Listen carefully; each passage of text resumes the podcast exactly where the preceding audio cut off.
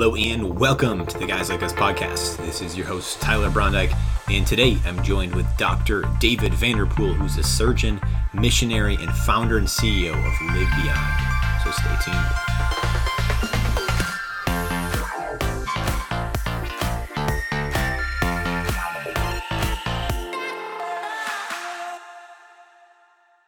Hello and welcome back, everyone, to the Guys Like Us podcast. This is your host, Tyler Brondike.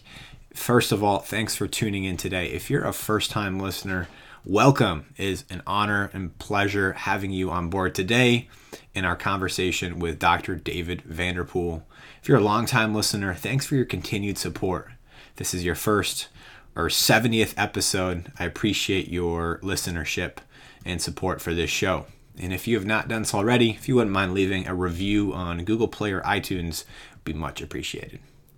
In today's conversation, David shares a bit more about the work that he's doing and with his organization Live Beyond, which is stationed doing a lot of their work in Haiti. But David is joining us originally from Dallas, Texas. He started off doing a lot of disaster relief assistance and has since shifted into humanitarian development, long-term care, and infrastructure to administer basic needs in these developing countries. Faith is the center, and it is the way forward for Live Beyond and for David. He shares a bit more how he goes about sharing the love of Jesus Christ to Haiti and to everyone that he encounters along the way. He shares this really great example of first providing physical needs. They believe it's important to feed people who are starving, who have a hungry belly, before you move forward with anything else about sharing, spreading the gospel based on however that looks for your theological beliefs. Haiti's religious life is high in voodoos and voodooism, which is very much the antithesis of Judeo-Christianity, but provides a great opportunity for organizations like Live Beyond to step in to promote the kingdom and the health of the society. I'm going to leave it at that for now, but this is a great conversation. We dig more into development and international development, into faith and through this organization, and much more between those lines as well. So without further ado, let's turn on over to the conversation with Dr. David Vanderpool.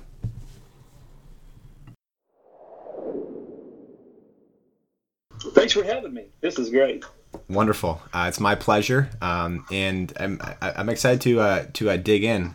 So I know that you've spent a lot of your time now in Haiti and doing a lot of work over there.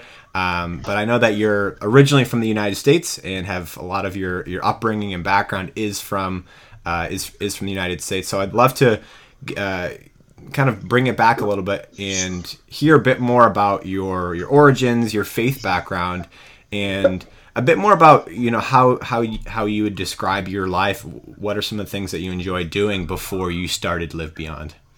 I know this is a lot of this is a big time frame, but just a bit more to help better set up your the work that you're doing now. You bet. Well, I was born and raised in Dallas, Texas. I grew up there, and I was born into a Christian family that had been Christians way back in our history, you know, back into the 16th century, coming over from Holland. And so I had a deep, wonderful legacy that had been handed to me by many, many people who had a very deep relationship with Jesus. And so that is a foundation that, you know, it can't be ignored. It's just amazing what a blessing that is, and what a gift that is to us. I was born, my dad is a surgeon. I was born into that family and saw his walk with the Lord, you know, very clearly, as well as my mother. He actually had a ministry that took us throughout the world, taking care of missionaries and from a medical standpoint. So it was a very interesting passion of his, and he served the Lord in that way for most of my young life. And so I grew up in a family that went overseas at every chance, not to France and Germany and places like that, but mm-hmm. To the jungles of Brazil and Argentina and Chile and the Middle East and places like that. So it was a fantastic foundation for me to launch off of. I was blessed. I had the best education. I went to an all-boys school in Dallas that's very elite, had fantastic education, and it continued through my medical school and then surgical residency. I married my junior high sweetheart, Laurie Stallings Vanderpool is my wife, and she grew up in a strong football family. Her dad was both a professional football coach as well as NCAA head coach as well, and so they also had a long history of Christians in the family, very dedicated, God-fearing people. And so the two of us together, we knew each other for a long time before we married, and that also contributed heavily to a strong foundation for us to launch our missionary work off of. My wife is such a wonderful, godly woman. She fears the Lord. She hears from the Lord regularly, and we were partners in this ministry, equal partners. Her gifts and talents are just unbelievable and so useful in the developing world. So she and I were married young, and we had sort of talked about doing missionary work throughout our life. And we did so. We sort of dabbled in it. We would go on mission trips, of our own design 4 or 5 times a year. But we would always come back home. And I had a wonderful practice, practiced in Nashville, Tennessee for many years, had a wonderful surgical practice, very thriving practice. Mm-hmm. And sort of like everybody else, certainly physicians, lived well, had hobbies and used to enjoy hunting and woodworking and sports and things like that.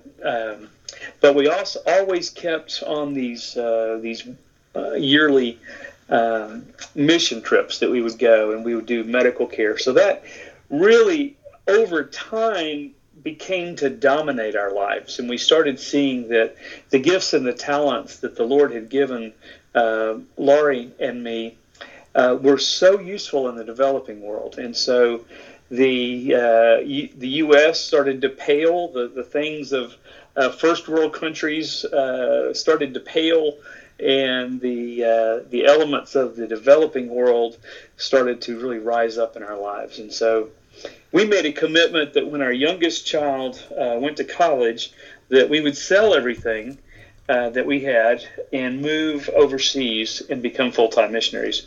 And so that all set the stage for that move, and that has been a wonderful move, and one that we've not ever questioned and we don't look back on. Mm-hmm. Wonderful. And that last move, what year was that in? That we left the United States, that was 2013. So we have been overseas for going on almost 6 years now. Wow. Sort of crazy. Wow. Well, yeah, as you mentioned, a lot of experience going back and forth between. It sounds like a lot of it was international.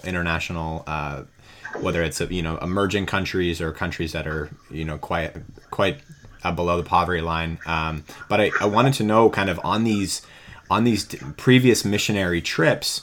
I know that in particular, it's really great how you're able to use your technical gifts in the healthcare field, being a surgeon. And I know that especially in Africa, a lot of African countries, the ratio of doctors to people is just it's really alarming compared to what it is here. I want to know what was that experience like when I guess this can be whether this be in Africa or in Haiti as well, that kind of how going in, how was it overwhelming seeing the amount of people that really did need care? And then furthermore, beyond just a disaster relief, it sounds like you've identified that there's something more that you have to go beyond. It's not simply just being there to kind of mend the wounds or put the Band-Aids on, but there's something more.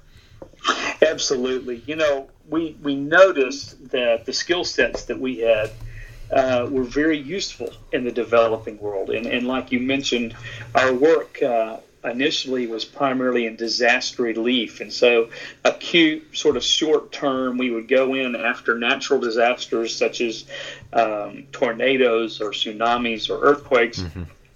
And also after man-made disasters, so conflict as well.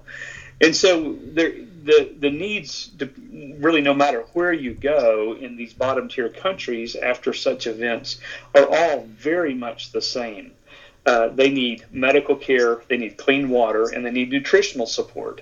And without any of those three things, people will perish. And so just doing one of those isn't sufficient. And that was sort of the lesson that we learned, was that just going in and doing surgical care was inadequate because they didn't have clean water and they were dying from diseases borne by clean water, or they didn't have sufficient food.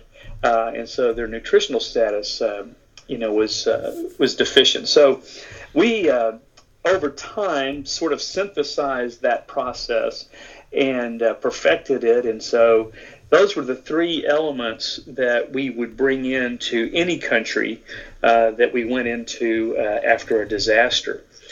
We've made a transition in our organization that's a little unusual. Most organizations don't do this, but we've transitioned from a disaster relief organization into a development organization. And so sort of the key differences are the disaster relief is an acute situation. Mm-hmm. There's an earthquake. There are people who need surgery. They need clean water. You come in, stay 4 to 6 months, and then leave.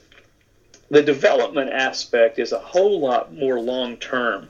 And so this is where infrastructure is built. And so presently we provide clean water as an infrastructure in our area. We have about 200,000 people in our area. So we provide clean water to them at about the rate of 240, 250 million gallons a year. And so rather than a quick fix, this is something that is there for the long haul. Mm-hmm. As far as nutritional support is concerned, we have sort of a tiered approach. And so people who come in and who are severely underweight, we actually use body mass index to determine who gets food.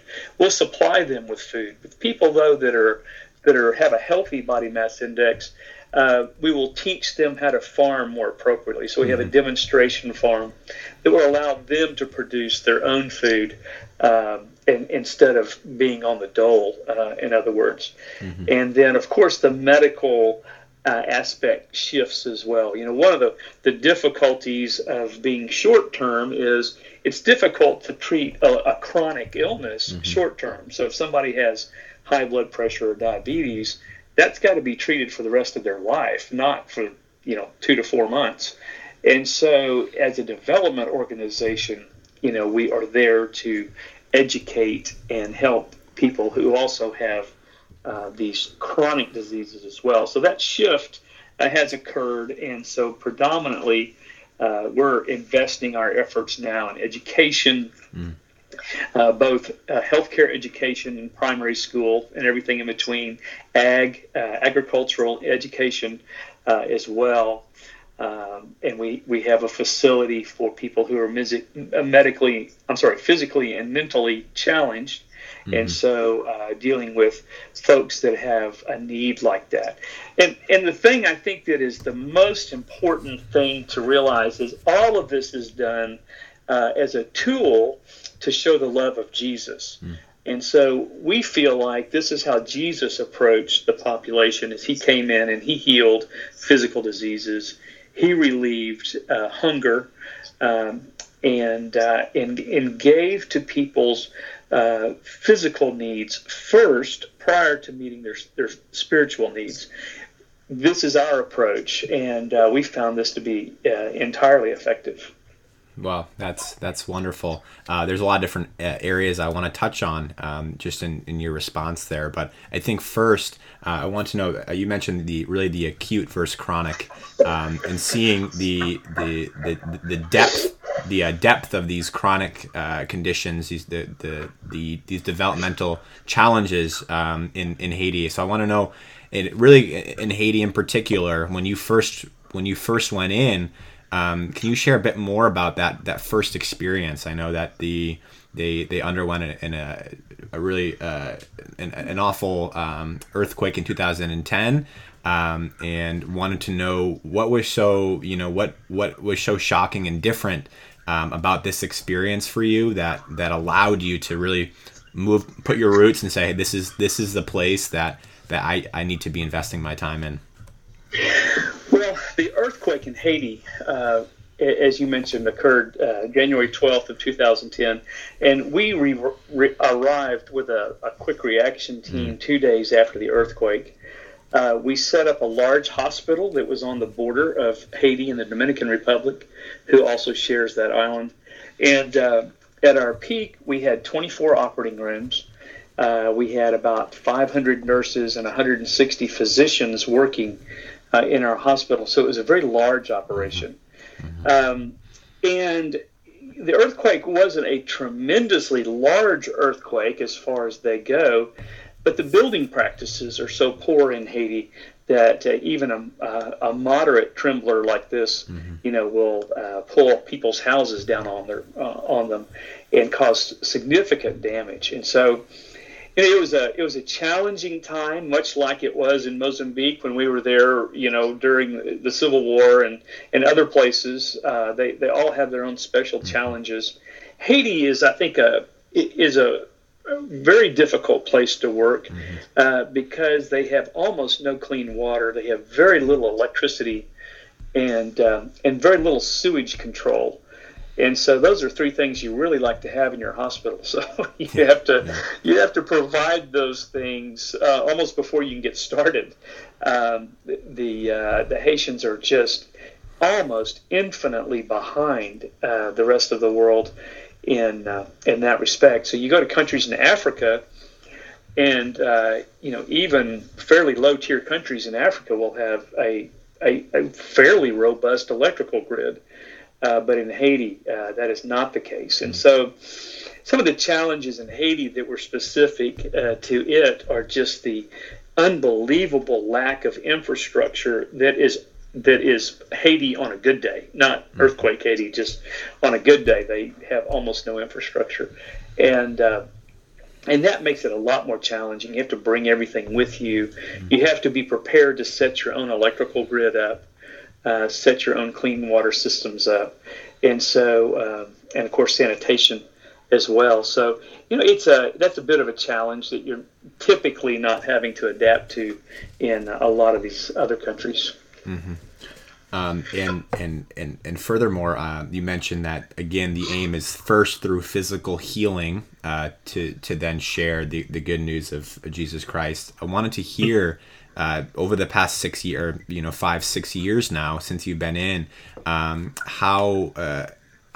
where have you seen the most impact in your mission and faith as well? How has this, besides, this relief and besides the different programs and different ways that you're helping to achieve sustaining communities, how have you seen faith become an integral part of this equation that does lead to your mission of achieving sustainable communities, or at least an aim of achieving sustainable communities?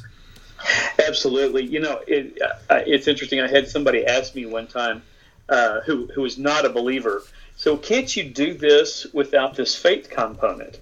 And I said, well, absolutely not. I mean, that would be like trying to drive a car without wheels, It's just not going to go anywhere. It may make a lot of noise and belch a lot of smoke, but there's just not going to be any progress. Faith is the absolute center of the entire thing. Not only the people's faith, but our faith specifically. There's no way that individuals could go through the privations that we experience on a daily basis, and the challenges and the heartaches, the heat, the dust, on and on, without having an absolutely firmly rooted faith. And the Lord gives us everything. So, you know, when you say in the Lord's Prayer, give us this day our daily bread, I have a really new understanding of that. That has been integrated into my being because he does. You know, when we lived in the States, that would be almost impossible to say sincerely. You know, we have bread and meat and mm-hmm. everything coming at us from all different directions. But in Haiti, that's not the case. You know, and so it has really increased our faith to see how the Lord always provides for us. It doesn't matter what it is, whether it is water, whether it's food, whether it's healthcare, whether it is armed men attacking us. The Lord is always there to provide for our needs. And we have made a massive sea change in our faith, going from America, where we have plan A through Z, and then we start over with a different, numerical system, to having plan A, and that's it. And not having plan B really does make you fully confident in the Lord. And that's one thing that we've learned, and it's been so amazing. It's been such a gift from God for him to teach us that he is our provider. There is no other provider. If we try to lean on another provider, that's idolatry. Mm-hmm. He doesn't like that. Mm-hmm. And so it's amazing. You know, the faith change from our standpoint. From the Haitian standpoint, it's just unbelievable. One of the things that I noticed early on was, if you're preaching to somebody who's hungry, they're not listening at all. They'll listen when their belly's full. You know, or if you have a woman there who's brought her baby in, who's got pneumonia in both lungs and has a temperature of 105, you could sit there and preach to her all day. But until you take care of her child and make him better, she's not going to hear anything. And so this is sort of the premise that changed our outlook on missions. So we want to take care of the people's physical needs. So we evaluate to see what their physical needs are. In a very bottom tier country like Haiti, they're manifold. The list is very, very long. So we try to supply those. And so if people are starving, we supply food. But if they're unemployed, we try to employ them. So we employ about 120 people now on our staff who are all Haitian. And so now they are gainfully taking care of their families and their extended families themselves. And so it increases their dignity. And that is so key, I think, to the Christian experience, is to improve people's dignity through this. And so I think that's a point that is oftentimes overlooked as we're out there doing missions. Wow, wonderful. And yeah, I think those the two concepts that you mentioned are two ways that you're first being part and engaging with is through bread, and then through work, which are definitely two foundational components found in Genesis. So it makes sense. It does make sense. Absolutely. I wanted to know what is the Haitian religious climate like? Religious, spiritual. What are common practices? Over the past 5-10 years, and how has that changed recently, if it has? Well, it's really interesting, and this is another big problem in Haiti, is that somewhere between 60 and 70% of Haitians are voodoo worshipers. And voodoo is a openly satanic religion. So it's not another denomination. It is an openly satanic religion. It is a blood worship religion. So they sacrifice animals. There's even talk of human sacrifice, and they throw the blood around. Jeez. And it's absolutely the antithesis to Judeo-Christianity. So where Judeo-Christianity embraces love, Buddhists embrace hate.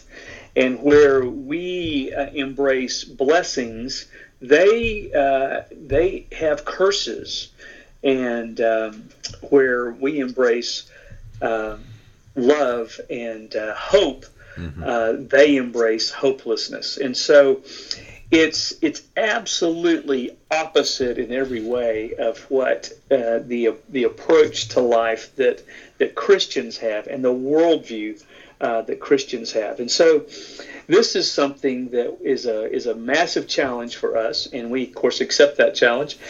So a lot of my interactions are with the voodooists and the voodoo priests, and so they actually will have congregations. They call them peristyles after the French peristyle. You will know that well. Mm-hmm. And so they worship in these peristyles, and they sort of rule their people by fear and intimidation, and so it's a very dark practice. And so you can really almost look at somebody in Haiti and see if they're a voodooist or not. They just have a very vacuous, hard, stony look about them that just it just transmits that hate that comes from the enemy. And so these are the people that we are after. These are the people that we are after to teach the love of Jesus to. And we've had many voodoo priests and priestesses come to the Lord and become believers in Jesus. And so, and it's a huge win when anyone comes to the Lord. Mm-hmm. But when a voodoo priest or priestess comes to the Lord, you're taking a leader who, albeit, is leading in a negative way, and you're transforming him as a leader into a positive thing. And so it's a huge win, both for the kingdom, but also for society, because you're removing a very dark negative from society. And so in our area, we have 5 voodoo peristyles within a stone's throw of our base. And so we minister to these people. And one story that would fit in here that I think is amazing. My daughter, who is 24 and has the gift of evangelism like I've never seen anybody, she would go into these peristyles and witness to these voodoo priests. She just had a heart for that. And so she would walk in, and it's sort of a good old boys club. They're drinking and playing cards, and they're prostitutes and things like that. And she would walk in and say, I want to tell you about Jesus. And they would say no, and she would do it anyway. So the one such time she did this, when one of the most powerful peristyles in our area, she asked the voodoo priest, after she had shared Jesus with him, if she could pray with him. And he said no. And so she said, well, I will be back next week, and I bet you'll pray with me next week. So she returned the next week, brought the gospel message, and then asked if he would pray with her. And he said yes.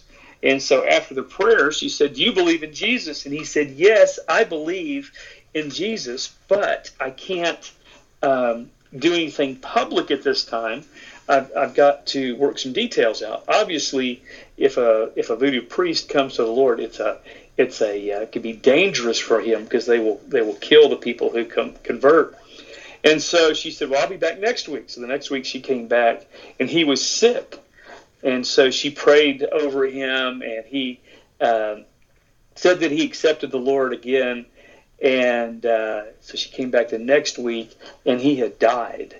And so the word that went through the voodoo priest in the area was that God had killed this voodoo priest. Yeah. And I don't know if your theology supports that or not, but that was what was going through the community, and they were petrified. And we had more people come to the Lord because of this fear of God that developed throughout our part of the valley after that voodoo priest died. And it was a wonderful thing. Not that he died, but it was a wonderful thing that it inspired others to turn away from from Satan and embrace Jesus. Wow. Well, that's very powerful. And again, it's the antithesis of Jesus Christ. And I think that radical of an example we might not experience on a day-to-day basis here in the United States, or really in a lot of, I think, Western culture. And I think I can't even imagine how going over there and seeing these people, but really seeing, as you mentioned, you know, the facial expression that you can see that there is this incredible evil power that's within, that is that needs to be, that, you know, it's the complete opposite, as you mentioned. So it's really rewarding, and it's really joyful being able to see that that the power of conversion and transformation that can happen, even in the most unlikely situations as well. Yeah, absolutely. And it's I think it's great that that you all are directly approaching this head on. I wanted to is there a lot of I guess has it decreased, or is there a lot of change going on in folks coming, other folks outside of your organization coming to Haiti to speak directly to voodooism, or, you know, and also doing this type of work as well? Well, you know, it's sort of discouraging a little bit, because the numbers of you know, people, foreigners, yeah, coming to Haiti has decreased quite a bit. Mm-hmm. So after the earthquake, we had tremendous numbers of groups down, and, you know, everybody gung-ho. Yeah. And then as time goes on, these groups pack up and leave. And so, you know, there are wonderful people doing great work there, mm-hmm, but the numbers are really relatively few compared to right after the earthquake. Yeah. Yeah, that sounds familiar to New Orleans as well. I went there 10 years after Hurricane Katrina, and there was still boarded up houses 10 years later. So it's right. It sounds right, like, you know, the need to address something that is not just a year, 2 years, but the chronic nature of the, you know, the system, but then also how an incredible trauma, how a disaster does have implications for many years to come. It does indeed. Yeah, absolutely.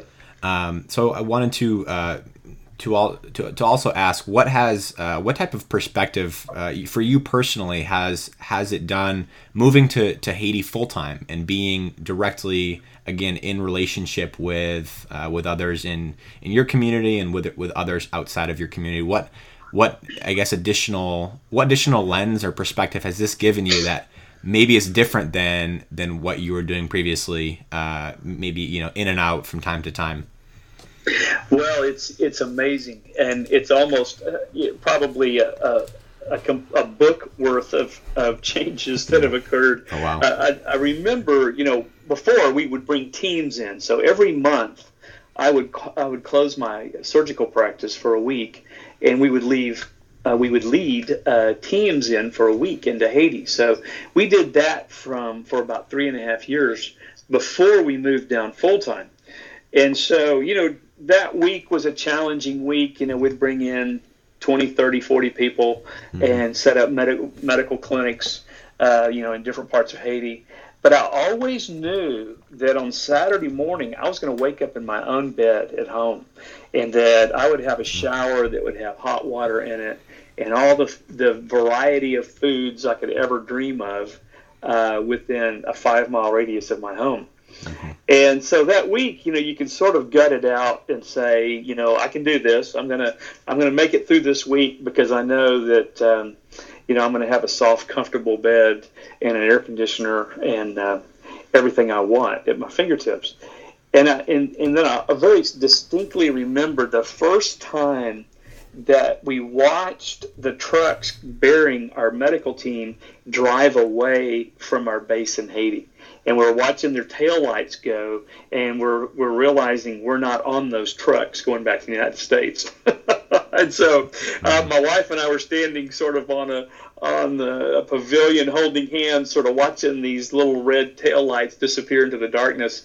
And we realized, wow, you know, we're here. And we burned the ships. I mean, we'd sold everything. We didn't have a house or car or anything like that. back in the States. And, you know, that perspective is just so heavy. I mean, mm-hmm. it's something that really is an amazing thing, because being in it for the long haul is a whole different perspective than flitting back and forth.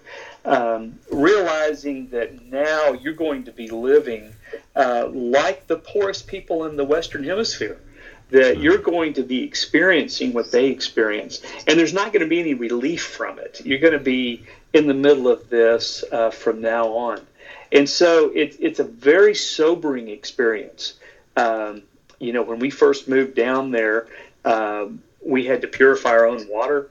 We had a pit latrine that we used for sanitation, and we ate sort of whatever we could find in the market. And so I lost 25 pounds the first year I was down there, mm-hmm. and didn't need to lose that much. I could have lost a little bit, but yeah. So you know, the sacrifice really becomes palpable at that point. It's really mm-hmm. just an inconvenience prior to that, you know. But then it becomes a sacrifice, and you face the things that the poorest of the poor face. You face violence with no justice. You know, you face you know, disease. You face malaria. You face so many diseases that are rampant in the bottom tier countries, and it's just an interesting perspective. It requires a tremendous amount of faith. It requires a tremendous amount of mental toughness and perseverance. And it's sort of where, if, you know, when you read through Revelation, the word endurance pops up. It seems like every line. Of course, yeah. For us, I think we see it a lot. Yeah. But that thought of endurance, endure to the end, is what the writer says over and over. You know, it's just amazing that becomes a reality, to endure to the end. And this is not enduring something that's common to man. So it's not enduring the loss of a parent or, you know, breaking your leg or something like that. It's enduring because you're serving the Lord Jesus, spreading the gospel in a bottom-tier country, a completely optional thing that you're enduring. So it's a whole different level. And I think that's, from my perspective, one of the things that took us a little while to come to grips with. I think we've embraced that at this point. But it's something that I think very, very few people really understand.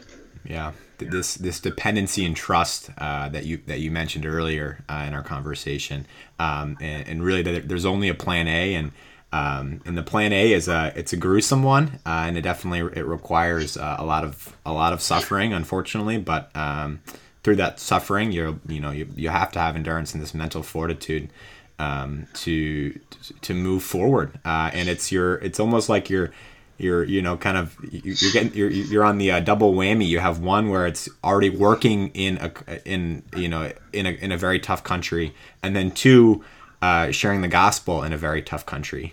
So it's not, I'm sure it's not all flowers and roses, in your paths. And you're not, when you said water filter, the immediate thought is, I have a water filter in my house, but it's definitely a different type of, filtering you're doing, I'm sure. Right. But now that people are fired up and excited to do this missionary work, I hope so. I hope some are. I hope this is encouraging, and I want to know what advice do you have for folks who may be considering doing missionary work, whether that be domestic or international. Mm-hmm. Well, I think all Christians are called to be missionaries, and so when Jesus said, "Go into all the world and preach the gospel," there's no fine print on that. There was no exclusionary clause. He said, "Go into all the world and preach the gospel." And now, I don't know that all Christians are called to do long-term missionary work. I think long-term missionary work is something that's for probably a few. And even in Acts, we see that Paul went out on missionary journeys. We see that Barnabas stayed, in one place for a long time. So there's two different elements. I think if people are interested in missionary work, they first need to make sure that they're spreading the gospel in their community. If they're not taking care of the poor and serving the Lord Jesus by spreading the gospel in their neighborhood, then there's no reason to go to Mozambique or Haiti. That's sort of the first thing, is to make sure that we're taking care of our neighbors and then spread out. Secondly, though, I think it's extremely important that people do short-term missions. Mm-hmm. Short-term missions have been maligned, recently, and I understand where that's coming from, and there's ways to avoid those pitfalls. But I think they're vital in letting you know what it's going to take to achieve that. It's almost like saying, I'm going to go run a marathon when I've never run a 100-yard dash. Mm-hmm. It's just not reasonable. And so the challenges and the difficulties will become a bit more obvious on short-term missions. But I think before people commit their entire life, as we have, they need a lot of experience with that. Because it's a very difficult psychological and spiritual assault that takes place when you're in a country like Haiti or many countries in Africa, and people have to be prepared for that or they fail. And we've seen many people that have wonderful hearts. They're eager to come down. They want to come and be full-time missionaries. They just don't have what it takes to finish and to endure. And those are the people that are damaged by long-term missions because they don't realize that it's exceptionally difficult. And so preparing yourself by doing short-term missions, I think, is very, very important. And then I think being involved with a long-term mission, not going by yourself for a while, but being involved in a long-term mission that has solved a lot of the problems, I think is very, very important as well. Wonderful. Well, thank you so much for that. That very thorough and meaningful advice. I think it's very I resonate, and that's very important to start local, start in your community, and it's a build up process. You can't, as you mentioned, go from zero to 100 miles an hour in that short span of time. But finally, just to wrap up, I wanted to know where folks can find you and the work that you're doing with Live Beyond, and also how people can get involved in any way possible. Absolutely. Well, our website is a great way to intersect with us. It's livebeyond.org, and if you go to that website, you'll see how to get involved. A tab. We bring about 800 to 1,000 short-term missionaries down a year. From different parts of the world, and we would love to have you guys come down. It's a week, it's a Saturday through Friday, and it's a fantastic week. You see how to take care of people physically, and then also minister the gospel as well. So it's a wonderful time to experience how to share the gospel and short-term missions in a safe, comfortable environment. And so go to our website. There's great ways to get involved with us, both actively and financially as well. And we would welcome both. Wonderful. And then the website is www.livebeyond.org. And when is the that week-long trip? Well, typically they're twice a month. And so, and they're on the website. Sign up for a short-term mission is very easy. It's all digital, so you sign up online. We communicate with you online and get you prepared for coming down through various educational pieces, and then bring you down for the week. Take great care of you and allow you to use your gifts to glorify the kingdom. Wonderful. First of all, thank you so much for spending some time with me today. It's been a pleasure hearing about your ministry, your background, and how you're continuing to change the world and through Haiti and through other parts of the world as well. So thank you so much, Dr. Vanderpool. I very much appreciate it. Thank you. Thank you for having me.